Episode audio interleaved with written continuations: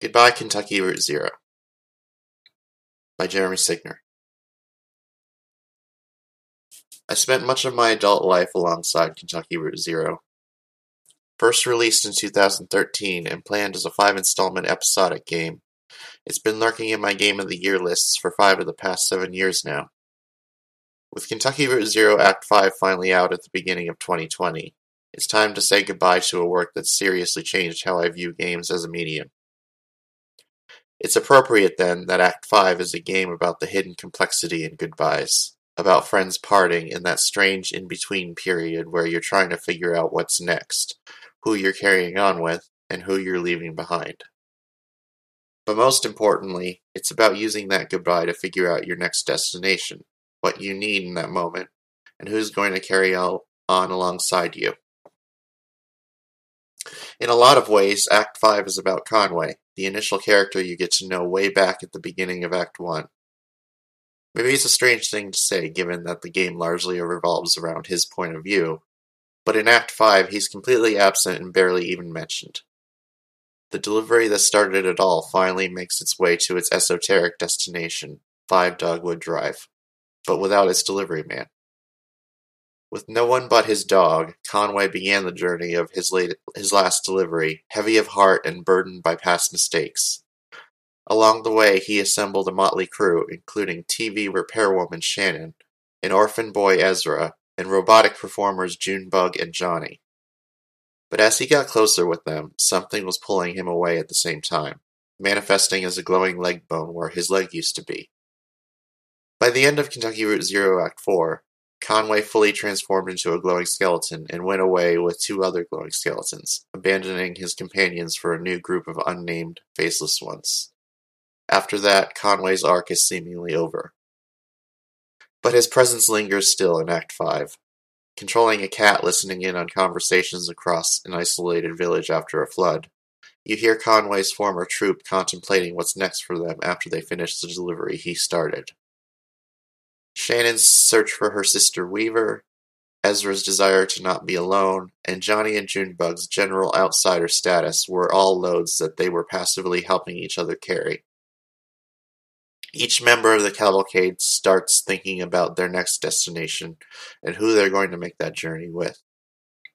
But not before attending a funeral for two horses who died in the storm the previous night as a woman sings a haunting rendition of rendition of I'm Going That Way an entire community is saying goodbye to one of its own, though through the lens of a group on the outside of a community looking in. And yet the funeral serves as a thematic goodbye to Conway, whose fate past Act 4 is totally unexplained. But that's how life is sometimes. We accompany each other on journeys, sometimes from the beginning, sometimes joining in the middle, and then break off again at different moments. This happened with Conway as he joined the other glowing skeletons. And even then, it's because he was already isolated from Shannon and the rest, thanks to his lingering issues with addiction and debt. Earlier in the story, they encountered the Hard Times Distillery, a place staffed entirely by the same glowing skeletons that Conway turns into. While there, his alcoholism got the best of him, and he drank an expe- expensive bottle of whiskey, indebting him to the distillery. This incident echoes the issues that started before we met Conway. These are never fully explained, but one thing is clear. Something painful in his past is isolating him, and even being around Shannon and the rest of the gang isn't enough to break him out of that. From the moment he drank that expensive alcohol, Conway became more distant even as the rest of the party grew closer. Act 5 is also about reassessing what, if anything, keeps them together now that the pretext is done, examining themselves, and deciding what's next from there. It's true that we need uh, each other in isolating times, and sometimes just the mere presence of people we care about is enough. But the people we need to help us with our difficult journeys aren't always who we find ourselves surrounded by.